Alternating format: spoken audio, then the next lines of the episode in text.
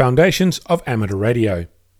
This technology driven community of radio enthusiasts makes me laugh on occasion. Today I had to laugh when I realized that we spend an awful lot of time talking about antennas and radios and feed lines and impedance and propagation and electronics and a whole lot of subject in between and around that. It struck me that one conversation that we don't have is the one about microphones. Specifically, how to actually use one.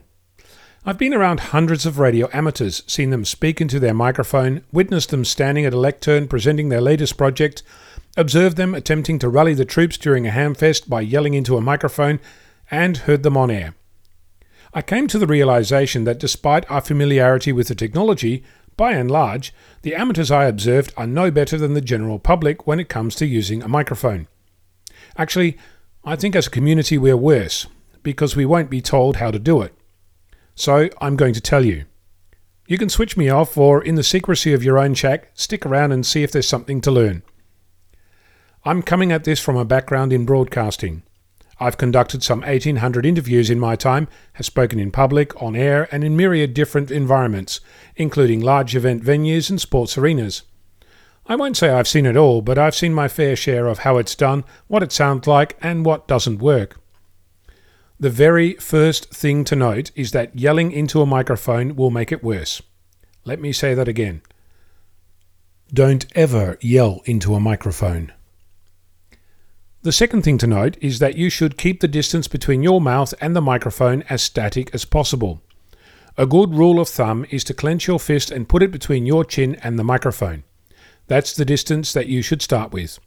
Some microphones need you closer, others need you further away.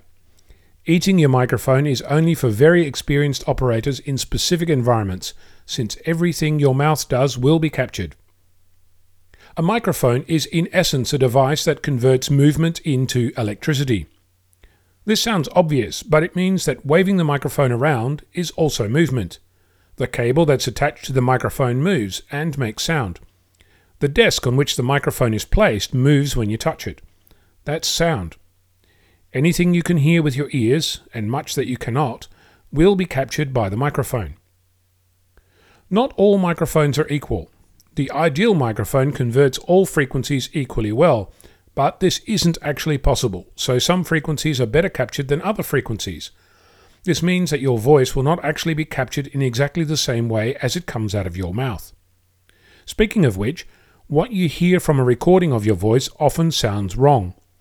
This is because the sound that's coming from inside your mouth is also travelling inside your head, and your ears pick it up from the inside as well as from the outside. Listening to a recording of your voice doesn't echo inside your head. On an FM repeater, if your signal is captured by the repeater, the volume is not due to your antenna, it's due to your microphone. So make sure you set the microphone gain appropriately, and when people tell you that you sound soft, fix the gain. Microphones will pick up breathing and the sounds your lips make when you smack them together, and when you say the letter P, as in pa pa. The best way to deal with this sound is to learn not to make it. In the meantime, you can speak across the microphone rather than directly at it. This means that you should keep the same distance but tilt the microphone slightly.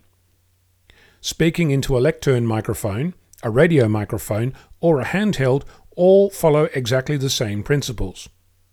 If you get the opportunity to hear yourself via headphones while speaking into a microphone, use it to listen to what exactly is captured. You'll get distracted by how your voice sounds, but have a listen to the smacking and the breathing and the popping of your voice.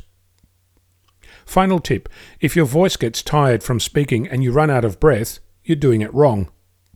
Touch your belly while talking. Don't press down, just touch it. You're aiming to use your whole body, feeling your gut participate in the speaking. Technically, what you're doing is making your diaphragm move, but that's hard to imagine. Touching your belly does the trick. No more excuses. When you get on air, make sure that the beginning of the link between you and the other station is fully functional. Start with getting the microphone right. I'm Onno, Victor Kilo 6, Foxtrot Lima Alpha Bravo.